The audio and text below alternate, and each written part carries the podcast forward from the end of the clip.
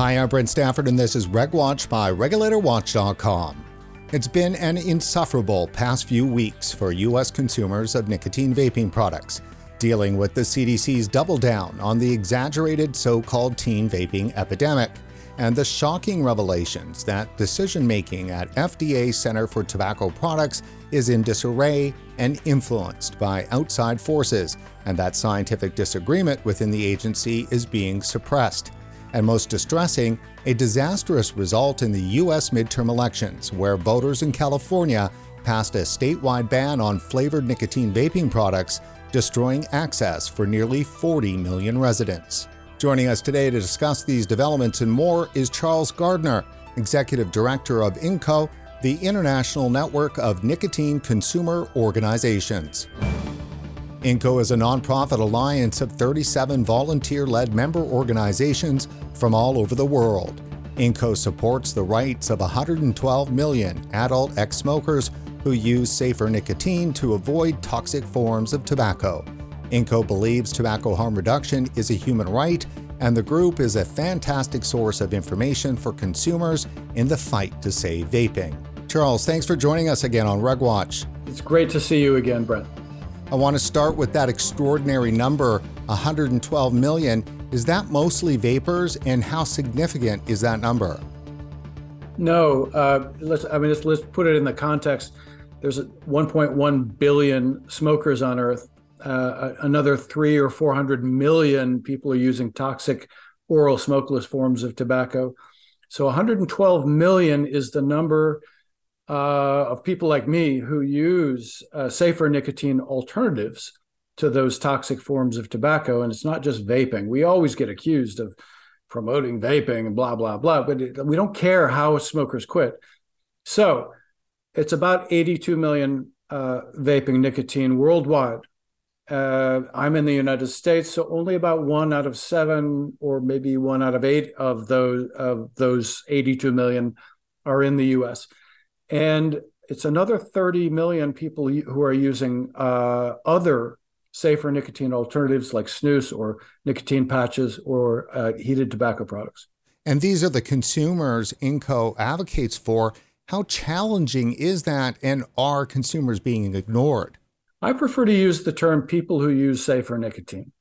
So if you if you kind of categorize us as consumers, it it resonates in different ways in different countries. And we have to acknowledge that not all of them have quit smoking completely, but it's mostly people who are ex smokers or who are, let's hope, on the journey to quit. Uh, what's bizarre today is that many people in public health are trying to block the I try I like think they're an evil plot by big tobacco. Let me ask you, Charles, do you think it's an appropriate word to use um, by calling what public health is doing here is unhinged? Let me be very concrete in answering that question yes and no.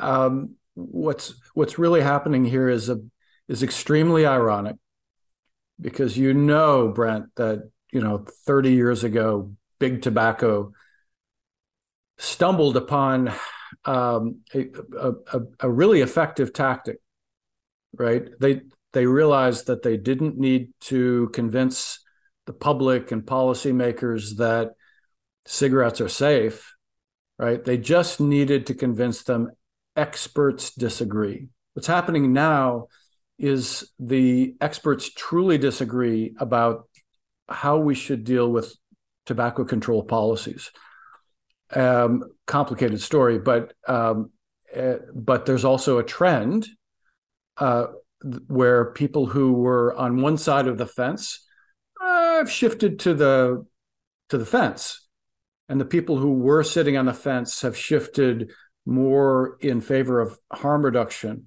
and the public and policymakers and journalists haven't caught up with that yet. But but I mean that's the irony is that uh, reality is is now recapitulating the lie that big tobacco companies made 30 40 years ago. Essentially that public health and tobacco control are the ones that are now the merchants of doubt. Well public health is divided. Uh, it's not a monolith. And so there are people in positions of power and authority and in respected health organizations uh, who uh, know the right thing and are kind of keeping quiet about it because they could be excommunicated if they said what they know. If you are part of the mainstream tobacco control research community um, and you say something positive about harm reduction in the field of tobacco control today, you will not get invited to the next scientific meeting. Your next, uh, you know, draft paper to to the journal may be rejected. Uh, it, it, there really is a kind of a uh, dogmatic approach right now that I mean, it looks like uh, church dogma 500 years ago or 400 years ago. But it's, but but I think the good news is it's not all unhinged. There is a movement among the actual experts who know their stuff in in a direction toward accepting the fact that there are some safer nicotine alternatives that are dramatically lower cancer risk and dramatically lower heart disease risk and dramatically lower lung disease risk. And then, you know, it's going to take some time for the public and for journalists to catch up with that, which is frustrating because people are dying. So let me ask you, Charles, about the U.S. Centers for Disease Control because they are a focal point of a lot of disagreement uh, or misinformation, some say, around vaping and especially the teen vaping stats, which just came out last month. What do you think of the CDC and their doubling down on the epidemic narrative? Think about what the CDC and the FDA are telling us now. So, 2.5 million teens are uh, vaping nicotine, which is a big pile of teens, right? But think also about how that information is conveyed without context. That's out of 27 million teens, 27 million middle and high school students. So, so 2.5 million is is 9.4 percent, but that's current use or it's teen current use. The adult current use is an entirely different and far more sensible definition. So teen current use, 9.4%, frequent use, 4%, daily use, 2.6%.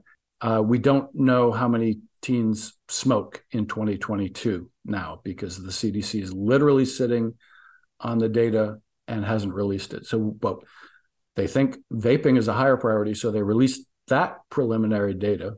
But if we even step back further, I, actually I drafted an article quite recently that looked at total teen nicotine use. I mean, this is literally something that we can all agree on.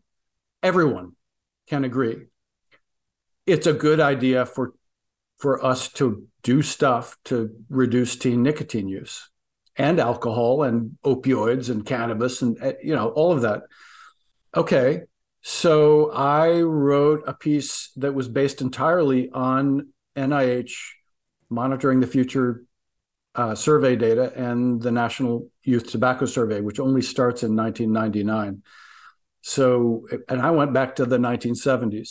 There is absolutely no question that total teen nicotine use from cigarettes and e cigarettes is lower today than at any time in the past 50 years. Hmm. And it was, I mean, that, that's just like, wow. We're being told there's a whole new generation addicted to nicotine at exactly the point in time when teen nicotine use has reached an all time low, well, something is unhinged in, in this case. And what was interesting to me then, unfortunately, is that I sent this to literally every major media out, out um, you know, newsprint outlet that you could think of. I won't name names, and it was all rejected. It was re- every single one of them was rejected, even though every single number in what I wrote was directly hyperlinked to the CDC or NIH report showing that number is true. People don't want to hear this. because we're we, it's almost like we uh, you know moral panics are addictive. They, they're like exciting. Oh my gosh they're they're they're targeting teens. And uh, so so I, you know there's like maybe there's dopamine release from embracing crazy moral panics and being unhinged. They know that smoking um, is crashed you know to the floor they've put all of their efforts and you know narrative efforts on nicotine. And then you come around and say hey here's the proof that in the last 40 years teen nicotine use is lower now than it's ever been. That should just gut the whole argument shouldn't it? I believe the evidence and the evidence is that cigarettes are at least 20 times more harmful than nicotine vapes. And um, you know even if i'm wrong maybe they're only 10 times more harmful right? Who cares? Uh, as soon as you know that these gizmos are safer then not promoting them for adult smokers is basically negligent homicide. And uh, a lot of people in public health are like they know that but they're really worried about teen use. But the fact is when 28% of US high school students were smoking cigarettes in the mid 1990s. Nobody gave a damn. It, it, wasn't called an epidemic.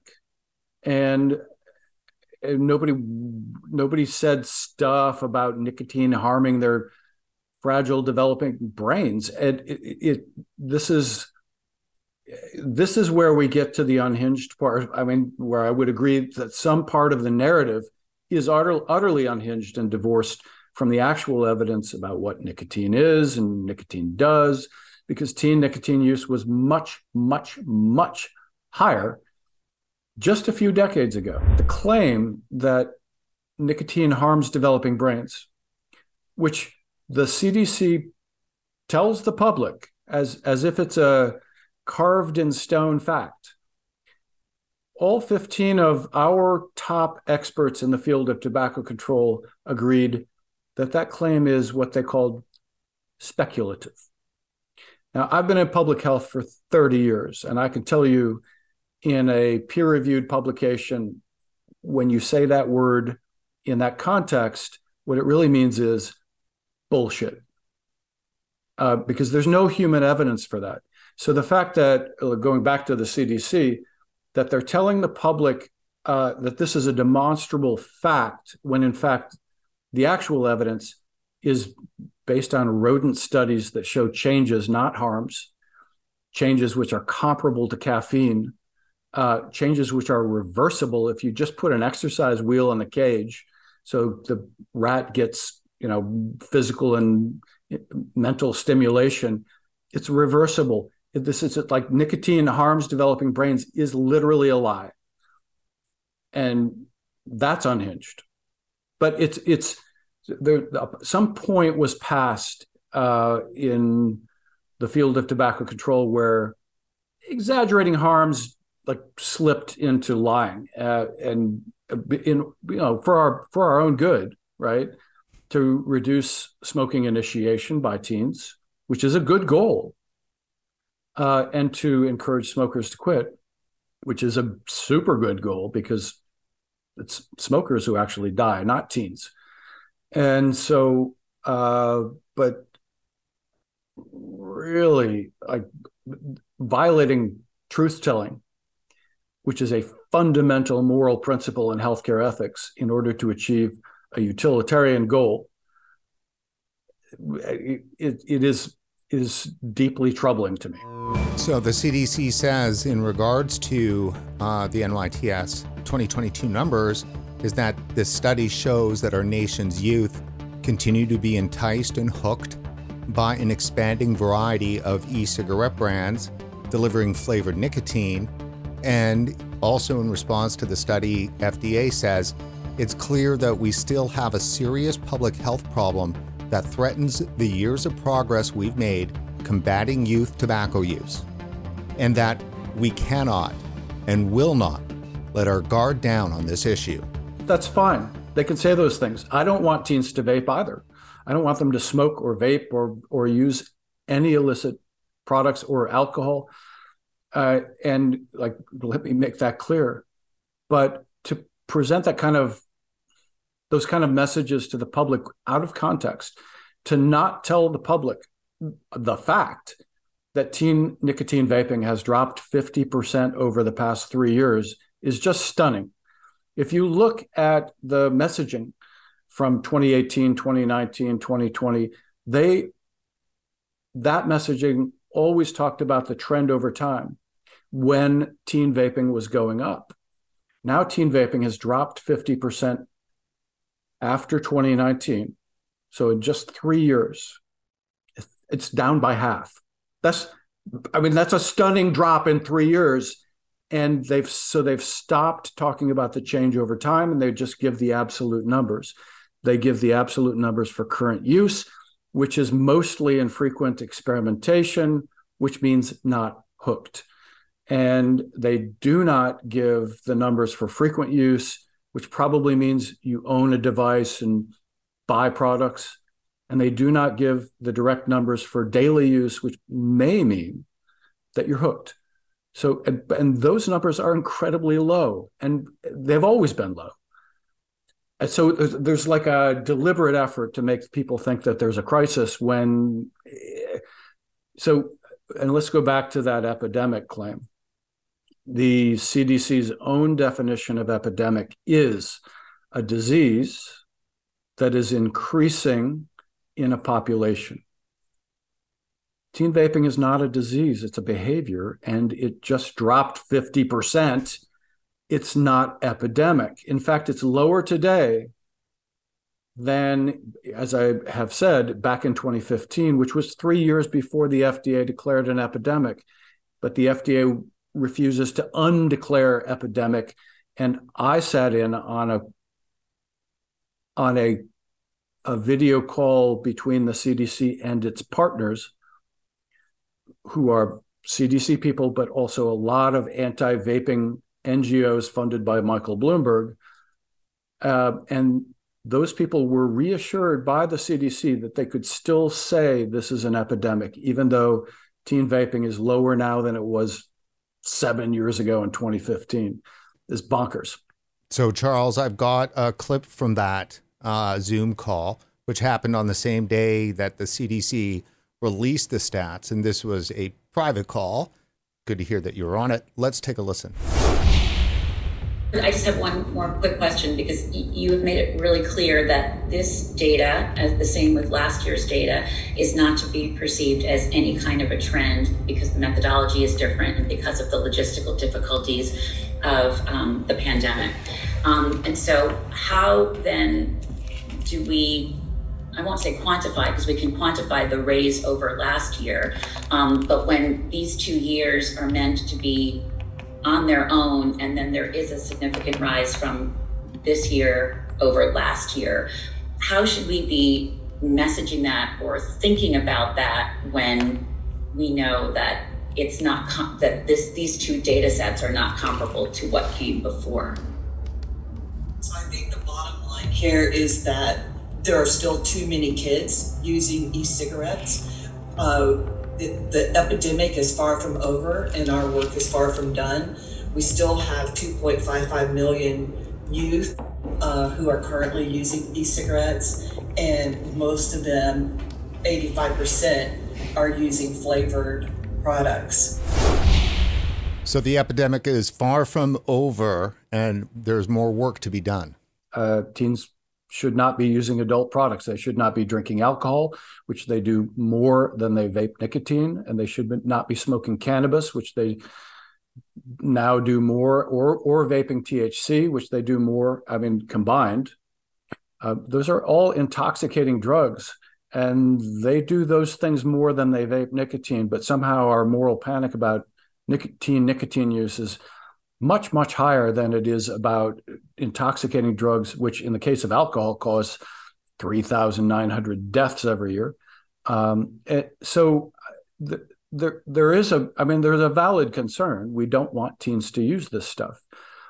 To talk about that uh, in a complete vacuum like not looking at the fact that there are 12 million adults using these products these gizmos and that in the United States, 40% of those adults have quit smoking completely. So that's 4.8 million people. And we know that over time, 30% of uh, people who quit with an e cigarette uh, later quit vaping. So you have to kind of add at least 30% to that 4.8 million. You get up to, it's well over 6 million in the United States have quit smoking with these things. And if you look at the numbers in the UK, where smokers are a lot less misinformed than American smokers about the relative risks, it's 57% in the UK. Uh, 57% of UK adult vapers have quit smoking completely. Like, I think that's a really telling difference because we know that 82% of American smokers think these gizmos are as harmful as smoking. Like they're they're they're that misinformed. Um, but going back to teen use, yeah, we want to be concerned about teen use, but we, we like seriously, at some point we want to stop lying to people. And the fact that teen use just dropped 50% is like that's kind of a big deal.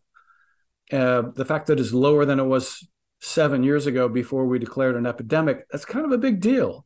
The fact that teen nicotine vaping is lower than teen smoking was 10 years ago, come on, and and much lower than teen smoking was 20 years ago. Given the fact that teen smoking has dropped 90% over the past 10 years, if you want to get technical, it was 15.8% 10 years ago and 1.9% now. It's a 90% drop. That's not up for debate. And uh, if we look at uh, 2021 high school smoking, which is the latest, it's the most recent data we have because CDC sits on this data. Um, frequent use, which is a far more relevant number of cigarettes for high school kids in the United States, frequent use means 20 or more days per month. That that kid is a smoker. That's 0.38% now. It's it's it's kind of it's a little less than one out of 300, right? So we should be doing victory laps. We should be dancing in the streets. This is a, uh, you know, that's an incredible thing. And teen smoking did drop in, in the preceding decade. So from 2001 to 2011 in the United States, teen smoking dropped about 25%. But over the what you might call the e-cigarette decade, it dropped 90%. Now that's maybe it's a coincidence but uh, but these products were literally designed to be product substitutes. I don't think it's a coincidence. So, Charles, a quick interlude here, breaking into our existing interview. Sure enough, as soon as we got off our uh, off our chat, FDA and CDC came out with new tobacco product use numbers for middle and high school students in the U.S. for 2022 Charles, the CDC is saying that approximately 3.7% of all students, and in parentheses, representing 1 million persons, reported currently smoking any combustible tobacco product. To me, that number seems high. And then is the CDC saying there's 1 million teens that are smoking a combustible pro- tobacco product? Help, help us make sense of this. Yeah, so the key thing here, here is that they never give the denominator the denominator is 27 million middle and high school students. So they're giving us a, a percentage of that 27 million. 3.7% is, is a pretty tiny number. And what that is, is 2% of them are smoking traditional cigarettes, and the rest are, you know, using cigarillos or cigars or smoking hookah, um, all of which in in general usually are they're not smoked the same way that cigarettes are smoked. Cigarettes can be smoked, you know, a whole pack a day or two packs a day. Uh, they can be they can be chain smoked. Um, cigarette, uh, cigars and cigarillos and and I mean, hookah is something you do once a week with friends at the hookah bar. It's like so so the, to the extent that we pay no attention to the um, to the quantity of use, and we just focus on use only, is, is kind of bonkers. It, it does makes no sense um, in terms of relative risks. The key thing here is that the new data show that uh, 2% of kids in high school, this is high school use, are smoking uh, traditional tobacco cigarettes, the mass produced death sticks, right? And that's current use. And current use means you've had at least one cigarette in the past 30 days. If we uh, go to the 2021 data, where there's a bit more granularity, we can see that 0.38% of them were smoking cigarettes in 2021 frequently. And frequently means 20 or more days per month. And if you know, if you smoke a cigarette 20 or more days per month, you're a smoker. Like let's let's accept that, but it's hardly any. And I mean, this we literally should be dancing in the streets. Smoking is dead.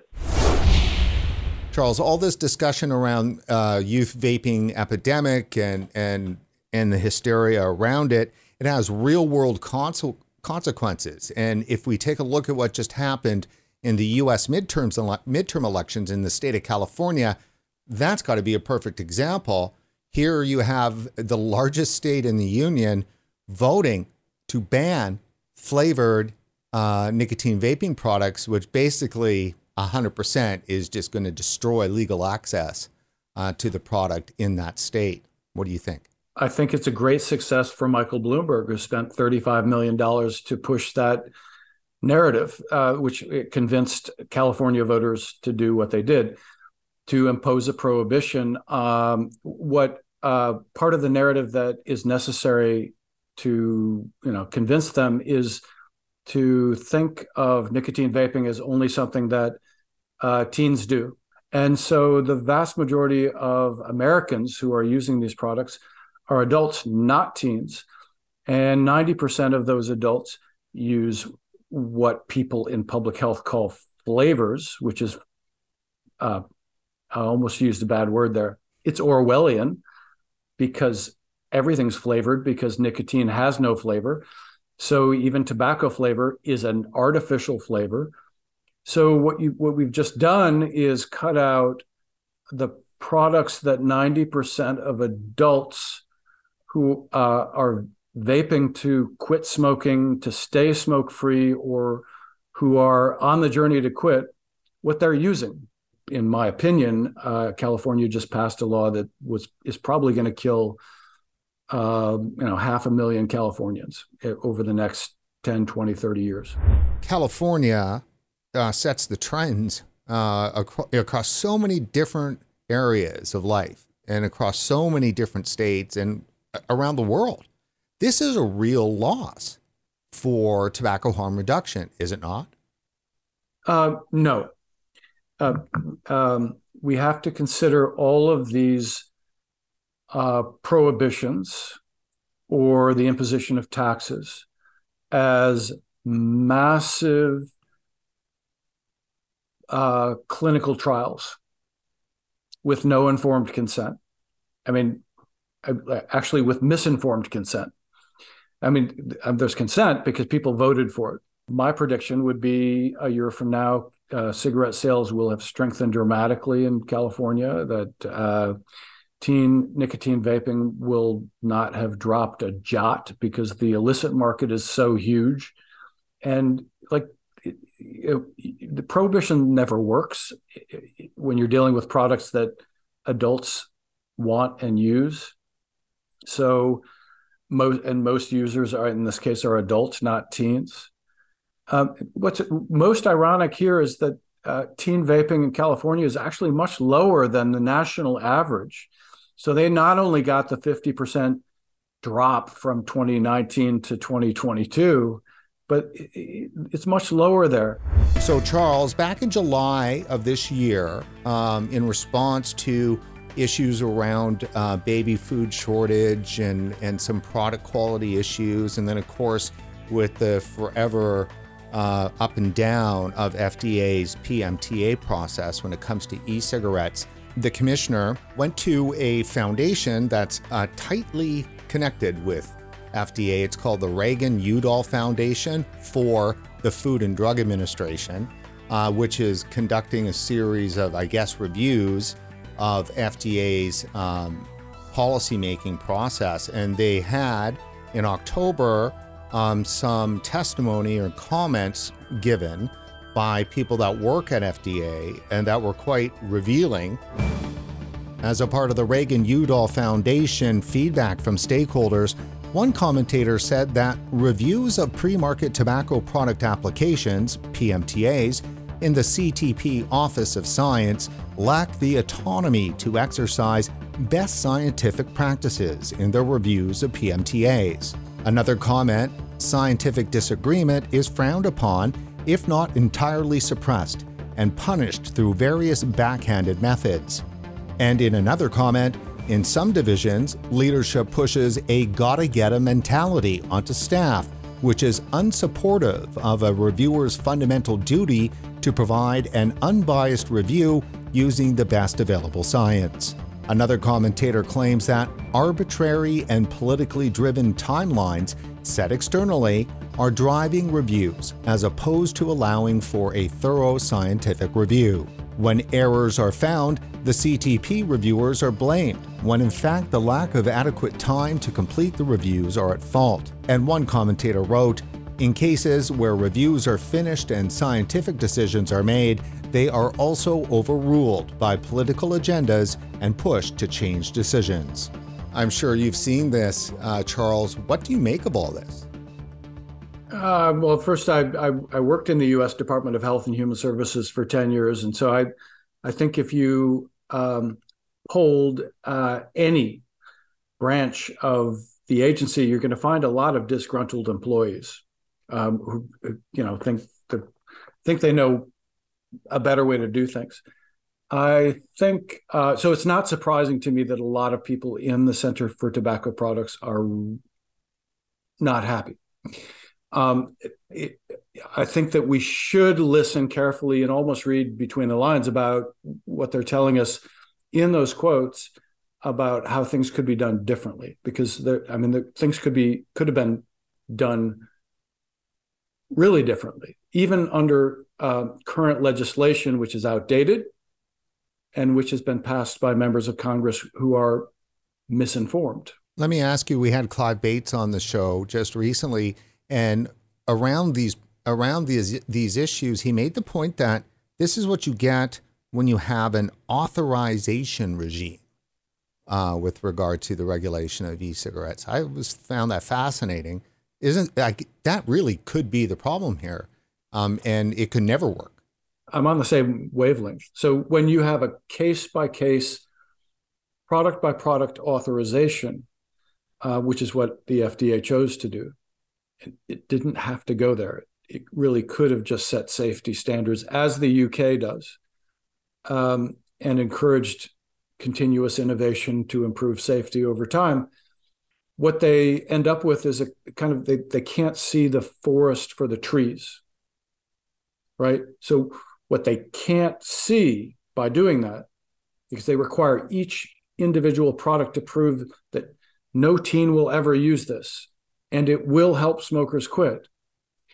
Uh, what that means is they can't see that effectively what they're doing is prohibiting 90% of the products that adult nicotine vapers are already using now, today, to quit uh, smoking or to reduce using cigarettes.